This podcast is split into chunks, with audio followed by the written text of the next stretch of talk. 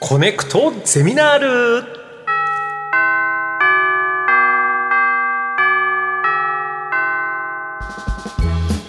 毎週さまざまなジャンルの講師が登場しあなたの知りたいという知識欲にコネクトする学校、コネクトゼミナール略して「コゼミ」17時間目の授業は海洋生物学ですそれでは今回の講師の方をお招きしましょうサイエンスライターの椿レミさんですどうぞはい、椿です。今日はどうぞよろしくお願いいたします。お願いしますお久しぶりでございおます久しぶりです。玉結び時代はいに一度海面で来ていただいて、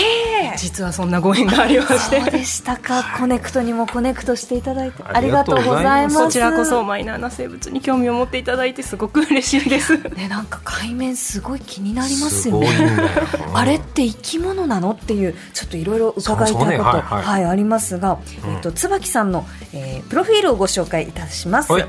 椿レミさんは海の生物特に海面動物と二枚貝を研究しながらサイエンスコミュニケーターとして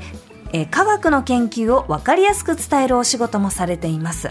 当初大学では文学部に進まれたとかああの伺っているんですがどうして海の生き物にご興味を持たれたんですか実はもともと海の生き物は子供の頃からすごく好きだったんですけど、ええ中学高校の頃にすごい本を読むのが好きになって、それでまあ文学部かなと思って文学部に進学してでそれであのいわゆる一般教養って呼ばれるような1回生の時の授業であの生物の授業を受けたんですけど、そしたらあの私の博士課程まであの指導していただく先生の授業だったんですが、すごくもう生き生きとした生物同士の関わり合いみたいな高校の生物だと結構細胞の中の話とかそういう小さい話が多かったんですけど、ええ生き物同士のその騙し合いみたいな話話とかあのオスとメスの駆け引きみたいなそういうことを学ぶ、まあ、生態学っていう分野なんですけど、ええがあるんだっていうのを知ってそれで生き物への情熱が 吹き返して戻ってきたっていうむしろ感じですね。なるほどいいよ海面面白そうですねこのあの胸につけてるペンダントもなんか生き物っぽいデこれはザインなんですか全然あのうちの犬犬です。これは犬ですこれはこれは犬ですあーあなんかねこの青水色のこうキラキラしたいろいろラインストーンがついてる中にこう生き物がいると思ったらこれはワンちゃん そうこれは全然そうなんですねあのミーハーなあの脊椎動物です。脊椎動物今日目の前にいろんなおそらく海面と思われるものがそうですね、あるかお持ちいしろまんしなた形がありそうだよありそうですね、じゃあ、えっと椿さんのコネクトゼミナール今回の講義は何でしょうかふわふわスカスカの素敵な生き物海面の世界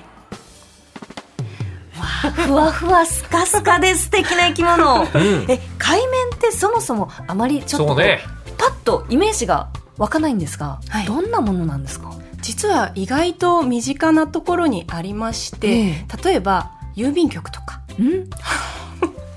あピンときちゃいましたピンときましたよ今あすごい手かなはい、手かなん切か手を、はいあの貼るときにこの裏側を湿らせるためにそうこですそうでうす指でこうちょっと押すあのふわふわそうですそうですあれがあの結構今人工のものになってるところもあるんですけど、まだその天然の海面を使ってるところもたくさんありますあーあのそうなんだ薄黄色のそうでスすそうでカすスカふわふわしたあうんうんうんうんれは海面なんですかそうですそうですあれがあの乾かした海面ですねただ人工のものを使ってるところだとあれはポリウレタンっていうもので、ええええ人工のものをスポンジっていうじゃないですか、はいうんはい実は海面って英語でスポンジ、あそういうことなんだね海面なんだそうですそうでスポンジはあのスポンジボブって黄色くて四角いスポンジが、うんあの海の底で暮らしているアニメがあのはいはい海外のはいはいはい作品ありますけど、あのスポンジボブってなんでスポンジなんだろうと思ったら海面なんだそうなんですよはああれちょっと四角すぎるから皆さん台所のあのポリウレタンのスポンジだと思っちゃうんですけど、ええ実は彼も海面動物なんですそうなんですかえでも海面って動物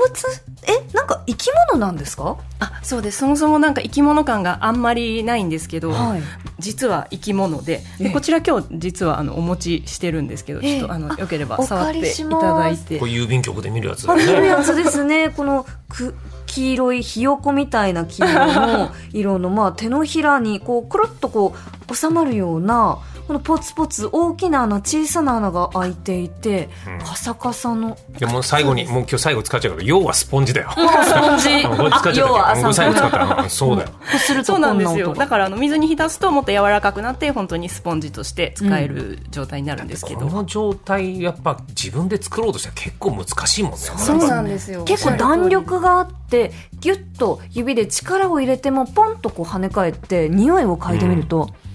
あちょっと海の香りがするおーあー本当にこれじゃあ海から取ってきたってことですかあそうですそうです結構そのなんであのスポンジ海面がすごい重宝されているかっていうと、はいちょっと自然界のあの人工の海面人工のスポンジじゃないものを思い浮かべていただいた時に、適度に水を吸って、うんあの本当にスポンジみたいに使える素材って案外ないんですよね、はいはいはい例えばヘチマとかだとちょっと粗すぎたり、そうね硬すぎたりしますし、うんうんあの綿とかだともう水一回吸ったらへちゃんってなってもう使えないみたいな感じだったりして、ええなのですっごい古くからあの人間があのそそれこそ古代ギリシャ時代からあの海面ってすごくあのいろんな場面で使われてきたんですよね。私たちが今使ってるみたいにお皿を洗ったりする用途もそうですし、うんうんちょっと変わったところですとあの甲冑とか戦争の時にかぶる時に、そのままかぶると痛いじゃないですか、ええええ本当にだからまさにスポンジ緩衝材の役割としてその甲冑の中に入れたりとかなんなかの生物を使ってるんだってと急にねなんかなんかち ょっと緊張しちゃうのよ。なんか ねもうああやってギリシャ時代にこう勝ちをやってこう戦ってる人はみんな頭に海面を乗せてたんですそようねなんですそうなんですちょっと可愛いかもしれない。これはさすがに死んでる状態ですよね。それはもちろん死んでる死んでる状態がこれれってことだよ。うんででもも、でもこの、まあ、スポンジみたいな海面は、生きてるってどういう状況そうなんでねすか。今のは死んでるのはわかるよ。うん生きてるとどういう状況なんだ実はあの生きてる状態生きてるものはさすがにちょっと海の生き物なので持ってこれなかったんですけど、は生きてる状態にかなり近いあのエタノールにつけた標本をお持ちしましたわありがとうございあまのす。いご覧くだおさい借りします。持ってるスポ今までのその海面体またちちっちゃめだね。あそれは切ってるんですよねあ切ってる状態大きくあのそ海の面ガラスに入るようになんか色は、まあちょっとこの液の色かもしれないんですけど、こう、より海面が白っぽく見えうて、んでもこう、なんこかれもを持つみたいなね。なんか本当だうん。確か確かにに。あの、焼く前のもつに似てます似てる感じだね。ね色合いがこの海面はでそうもですね別になんかあの生きている状態に近いからといってそうなんですよ見た目がそんな変わるかって全然変わらないそうなんですよそこ不思が大事なところで議、ええ他にもあの例えばあの牛の皮ですとか、はい私たちいろんな生き物をあの生活に利用してるんですけど、うんうんその中でこう海面って生きてる状態と その私たちが生活の中で使う状態がかなり似てるというか、へーものでもう牛とかっても全然違うじゃないですか、もう海面はでもあの多分この死んでる海面をご存知であれば生きてる海面見たら、あ海面だってわかるぐらいこれちょっと話が前後しちゃうのかもしれないですがあれですけど、はいこれ生物だとしたら臓器みたいなことはもう入ってるってことですかこの中にないんですよ。ない臓器が ない。なんだろうちょっと本当にこう謎の謎だね多い生き物なんです が、はいさらに詳しくポイントに分けてお伺いします、はいえー椿さん一つ目の素敵ポイントは何でしょうかバラバラにすりつぶされても死なないところが素敵素敵つけりゃ何でもいけそうな気がしてる。えバラバラにすりつぶされても死死なななないいでっこてれ死んでるじゃないですかこれは。ねえそれは海の中でってことかあのあそうですね、あのさっき臓器とかないんですかっはいていうお話あったんですけど、それと実はかなり関連する話で、私たちってすりつぶしたらもちろん死んじゃうはいじゃないですか、うんはいそれはなんでかっていうと、その臓器があって例えば脳はここにあってあのちゃんと神経伝達の働きをしなきゃいけないし肺は肺としてちゃんとこうガス交換呼吸をしなきゃいけないとか、どこに臓どういう臓器があってどういう働きをしなきゃいけないっていう役割分担をそれぞれのこう機関がしてるからこうすりつぶしたらそうだ戻れなくて死んじゃうんですね、うんうんでも海面の場合は先ほどその死んでる状態と生きてる状態がかなり似てるっていう、 ところがあったと思うんですけど、それはなぜかっていうと海面は生きてる時はあの体の中に臓器はなくてじゃあ何があるかっていうとええ水路水路はい、体中に張り巡らされてるんですよ、えそれがスカスカの秘訣なんですけど、はいあの私たちが使う時にはもう水路の水が乾いちゃってる状態なのであのそこに水を吸わせることができるっていうでもその水路を作るその生き物ってはい、えそれはどうななんで生きてる っていうかえ植物みたいなものなんですかいや動物なんですよえあの動物って結構その定義が動くものっていうだけじゃなくって、はいあの他の生き物から栄養をとって生きてるとかそう,、いうなんかあの学術的な定義がありまして、はいその定義に当てはめると海面はあの動物になります。有名なもので言って、これ一番近い生物とど何に近いんですか海面そは。れは結構実は議論がありまして、そうですねあのタコに寄生する平板動物とかすごいマニアックなんですけどマニアックですねあとは、あの、四方動物とかクラ、クラゲとかの仲間が、まあ、まあまあ近いっちゃ近いかもしれない。なるほどサンゴは全然関係ないですかあ、サンゴはクラゲの仲間なので、そうです。ああ、そうなんそうなんです。なんかこのこうすりつぶされても死なないっていうのはそもそもはい。わかるってことかななんかこうそのこうちょっとむしったりとかこうはいちっちゃくちっちゃくしても、えまたこうどどそこからそのすりつぶされた小さなかけらから生き返るってことですかあそうですねその状態から、あのもちろん全てではないですけど状態が悪くてすごい暑いとこに行っちゃったとかあの水路に流れ込んでくる水の中からあの酸素とか餌とかを取って暮らしてるのでもう水路にその泥が詰まっちゃったとかになると死んじゃうんですけど、なんかうまいことを言ってその岩とかに基本的にひっついてる生き物なんですね。あのだからその岩とか貝貝殻の上とかにうまいことひっつくことができてでちゃんとそのまた水路をあの構築することができれば基本的には死なない細胞分裂みたいなことですか要は二つのあそうで生す物ねになっちゃうってことちぎったら1匹が2匹にはあななるっんていかうこうちょっと別のまたあの植物に近い年金とかの話というかあなんか年金さあすがのキノコとか、はいはいその胞子でうん増えるカビとかの生き物って、はいその着地した場所のこの状況によって、はいまた新しい個体みたいなものをこう作っていきますけど、はい海面は海の中でそうこうバラバラになってもまたそれぞれのこの海面としてその独自の水路を作れるっていう。そうですね条件が良ければ栄養分はどうって栄養分はその水路からそうです水路の中に入ってくる水の中に小さな有機物はがい含まれているので本当に小さくてプランクトンよりもずっと小さいぐらい魚の粘液ええ体の上ベタベタしてるじゃないですかはいあの粘液が溶け出したものぐらいの本当に小さな有機物をうんあの取り込んで食べてるその水路っていうのはどうやって吸い込むんですかそれはどういう状況ですかあすごい素晴らしい質問で、あの本当に水路があるだけだと水の流れって起きないんですけど、うん海面ってパッと見では全然動いてないように見えるんですけど、顕微鏡レベルで見るとすごく動いてるとうおそれは何かっていうと弁毛なんですうねわ弁うもん大好き大好き。もう大好き弁もー弁護が好きだいいですねよね。こう喉とか、はいはいあのそ小うね腸とかいろんなところにありますそようね。ですそうですあの本当にあのいろんなところに人体の中にもあって一番有名なのは多分精子かなと思うんですけど、うあの運動を例えば精子だとこう泳ぐのに使っちゃうんですけど海面の場合はその精子の頭がこうピトッとあの水路の壁にひっついたような状態で、うんなのでそれをこう動かすと自分が動くんじゃなくて水の方が動くんですね、なのでその一つ一つの弁毛っていうのはすごく小さくて水の流れを生み出す力もすごくすごく小さいんですけどもう本当に何兆もしかしたらもっとあの弁毛をあの持っていてこんな小さな海面でもすごいもう本当に数えきれない数持っていてでそれによって私たちがもう目で見えるぐらいの強い水の流れを生み出すん ですね。えーすごい。あ、私がちょっと思い浮かんでこう言ったのって、あの弁毛じゃなくて重毛でした。すいません。あでもあの作りまはあであものいい傾向そう方向一緒だペタペタしてるえー、じゃあ小さな小さなところにそれぞれその弁毛がついてパタパタして水路。でも、あの、寿命ってあるんですかその海面にとっての死って何なんですか大きくなってくところまできっとねそれ結構本当に難しい問題で、その生きてるか死んでるかって研究者でもなかなかちょっとパッと見ではなかなか判あー断できな かったりとかして。あのそうですねそんその本当にすりつぶしてもあの細胞自体がこうまたより集まってあのつもう一回海面に戻っちゃうこともありますし、でも一方であの先ほどもちょっと話に出たんですけどその水路が本当に呼吸するのも餌を取るのももう何何にせよ水路を経由してじゃないとできないのでその水路が詰まっちゃうっていうのは本当にご飯食べれない、うん呼吸もできないっていう状態になっちゃうのでその状態になると結構死んじゃうっていうことは多いです。例えばあの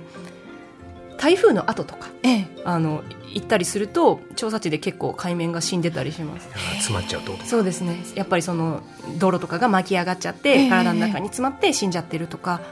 そういうことはありますね、寿命ってのあるんですか。寿命は種によって全然違うんですよ、あの淡水に住んでる種類もいましてそういうところだとあの冬になったらあの死んじゃってあの卵を残して死んじゃうとかなので1年ぐらいの種類とかもいるんですけど一方で長生きの種はすごく長生きで一番海面の中で今までで長生きだって言われてる種類が1万歳1万歳どこにいるんですかそれは深海ですねえ、こえ、これ卵を放出するんですかあ。サンゴみたいに。そういうかパターンもありますしあパターンが違いもあんだ。あそうなんですよ卵と精子を出してそれが水中で受精するっていうパターンもありますし、水路の中に入ってきた水の中に含まれている同じ種類の精子をメス海面が取り込んでで体の中で受精させてである程度育てた赤ちゃんの状態で放出するっていうこともあります臓器がなくて もその生殖のための細胞が生み出せるんですかそうですね季節になると他の細胞が生殖細胞に変わったりしまなんかどっちかというと進化系ですね。す、そうですね我々よりも、そうですね臓器なくてもこうやって生きていけると。そうなんですよそうなんですよかっこいい私たちのやっぱりね生き方が当然だと思っちゃうんですけど、全然違う方法でもうまくやっていけてるっていうのがすごく素敵だなと思効っていて率が良さそうですね、これ前も伺って多かった印象ですけど何種類ぐらいいるんでしたっけ海面って種類実は8000種以上すでに知られてます8000種いやーすごい面白いですねいやーもうもっともっと本当はいると思います研究があんまり進んでないそうグなんルでープすなかのでへえマニアックなさらにマニアックなそうなんで部分だということで、えー、椿さん続いてのい素敵ポイントは何でしょうか、猛毒ガスが吹き出す深海でも生きていられて素敵あの先ほど伺ったすごくこう長生きをしている、はいあの海面は深海に生きてるっておはいはいっしゃってましたけど、はい深海ってなんか過酷って言いますよね。そうですねん過酷の理由はいろいろあって、一番最初に挙げられるのが餌が少ないっていうところなんですね、あの陸上だと植物が一番そのなんですかね食物連鎖のベースになるんですけど海も一緒ででも海の植物っていうと海藻とかっていうよりも植物プランクトンなんですね、あの水中を浮か浮かんでるプランクトンでそれがあのやっぱり光合成できるのが浅いところだけなので深いところに行けば行くほどいなくなっちゃってマリンスノーって呼ばれるあの生き物の死んだカスがこう流れてくるのを待ってそれがメインの餌になっちゃったりとかするんですね、なので結構その餌が少ないっていうのがまず大きなポイントですね、えじゃあものすごく海面は省エネで長く生きられるってことなんですかそうですね深海にはちょっといろんな進化をした海面がいまして、ええその一つがあの今テーマで挙げさせていただいた猛毒ガスが吹き出す場所で生きてる海面なんですけど、結構その深海に温泉みたいなところがはいはいあって、で陸の温泉と一緒であの硫化水素とかメタンとか有毒なガスがたくさん出てきて結構あの住めない生き物がたくさんいるんですけど海面も種によってというかほとんどの種は住めないんですけど、一部の種はそういうところでしか生きれないような進化をしたものがいて、これはなんかいろいろ今までの話とか結びつけて天敵がいないからそっちに流れ着いたっていうあそれはあの大きなポイントだと思います。天敵って何ですか海面の天敵ってそうそれが意外と皆さんあのダイビングとかシュノーケリングとかされる方だとあのよく見られるなんですかねあの綺麗な角出しとかご存知ですか角出としかあのアデヤッコとかなんか結構そのなんていうんですかねあの色が綺麗な魚とかでも意外とその海面をついばんで食べてたりとかああそういうことが餌にするそうですね魚がいるんだ、結構います有名な魚とかでも結構海面食べてるあとはウミガメですねへえメタイマイっていうあの別光になる種類なんですけど、彼らもは海面をめちゃくちゃ食べますね彼らは食べた後はなんか食べ跡がこうあウミガメが食べたなみたいな感じになってます。結構栄養分があるんだね。あるんですねなんか何にもなさそうな感じがする。 そうですスカスカしてるけど、ウミガメにとって美味しいんだ。そうですね。うんそんなこう、いろんな海面いますけど、はい。椿さんの一押しの海面とかっているんですかえっとこん今回一押しの海面お持ちしました。ありがとういやござさいっまきからす。全然違ういでたちの海面があるなと思ったんだねよえなんかこの綿の上に真っ白いこう、 なんかガラス細工みたいな、これは回廊洞穴という海面です。これちょっとなんて持ち上げてもよなろんてしいですいうか表現がお借りしますスケルトンの水道のホースみたいな、えっと、英語では、はいあのヴィーナスフラワーバスケットって呼ばれてて、ヴィーナスの花かごって言われてるような種類で、なので、あなんなんでしょう、花かごみたいな、ちょっとなんか繊細な作りの美しい海面です。太めの水道のホースが全部網目状というか、 よくあのおしゃれなデザートの上にこうあそうですね。ああの雨がけの雨雨がけのあれの感じのホースな感じじゃない綺麗これがそうなんですよ。綺麗ですねでこれ 3D プリンターで作ったかのような感じ本当ですねそう人間が作ったみたいな、本当にか、自然ものものとは思えないような精巧な作りなん持でっすけてど。みると結構硬くてそうなんですでよもその繊維の一つ一つがシャリッとしててただあのさっき、えっとうん貸していただいたこのひよこ色の海面は、あの丸くてこうなんだろうな穴がこうポコポコ開いているんですスけどポンジだよねこの街道老血の方は真ん中何もない四角いこうなんか繊維で縦横にしっかり骨組みが組んであるみたいな、あ、まさに骨組均みで。等にというか確一的になってますね、うんこれがあの海面の体を支えるコッペンと呼ばれる構造なんですコッペンねが。可愛い名前だどんな文字を書くあんですか骨にかけらの意味のあはの、いコッへペンー変変ですね、はいはいコッペンはいっていうものがあってこのあのボディスポンジとかで使う海面はそのコッペンがない種類なんですよねへーかあのシャリシャリしてるとやっぱりあの体だったりとかには確かに使えないのでであのこの回廊洞穴はそのコッペンだけをこう取り出した状態のものを今お持ちしてますこれすごい面白くて回廊洞穴っていう名前の由来が中に今その標本にも入ってるんですけなんどか中に物が入ってるんだよ茶色いなんだこ茶色いものが入ってる。エビなんですよええー、本当だ、なんか、カサカサのよく見ると、エビのような、なんか、元々あのの足のようなものが見えますね。これあのもう大きくてこの網目の間からは出れない状態なんですけど、実はすごく小さい時にこの網目の間から子供が入ってでその網目の中で成長してあの2匹入るんですねでその2匹がずっと夫婦として添い遂げるっていうような牢獄のような住まいでなんかちょっとあの夫婦れた二人まがたまさ寄生してるわけじゃなくていやえっとたまたまではなくて基本的に回廊洞穴には2匹エビが入ってへえ入ってんだ出られない。出られないです砂のい女やみた逆にい言な。うと天敵を天敵から逃れるために意図的に入ってるってことですよねそう捕までえすてねるそうですあのいあの意図天的に敵ですよから、はい、逃れるために入ってるんだと思いますはあすごいねなので結婚の縁起物で添い遂げるっていうああなるほど縁起物かちょっと 怖い側面もあるなと思うんえでえー、面白い。あこの世が私たちだけになっても生きていこうねでもだって、選べないですよね。 これこれ高そうですねこれあでもそうですねそこそこしますね貴重だよ貴重ですね。うわー、海面面白い。いやー、ちょっと楽しくおしゃべりしてる間に授業が終了のお時間ということで。これが人工じゃないなんて自然ってすごいなすごいかっこいいですね。これぜひ画像を見てみていただきたいなこれ名前なんでしたっけこれも回廊洞穴回廊洞穴よろしければ皆さんはいはい、調べてみてください。ということで、海面について深く知りたいという方は、岩波書店から販売中の椿さんのご著書、海面素敵なスカスカを手に取ってみてください。面白そうな本ですね。はいえーコネクトゼミナール17時間目の講師はサイエンスライターの椿レミさんでしたありがとうございましたありがとうございましたありがとうございました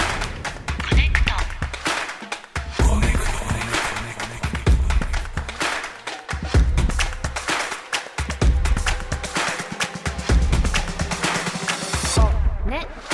と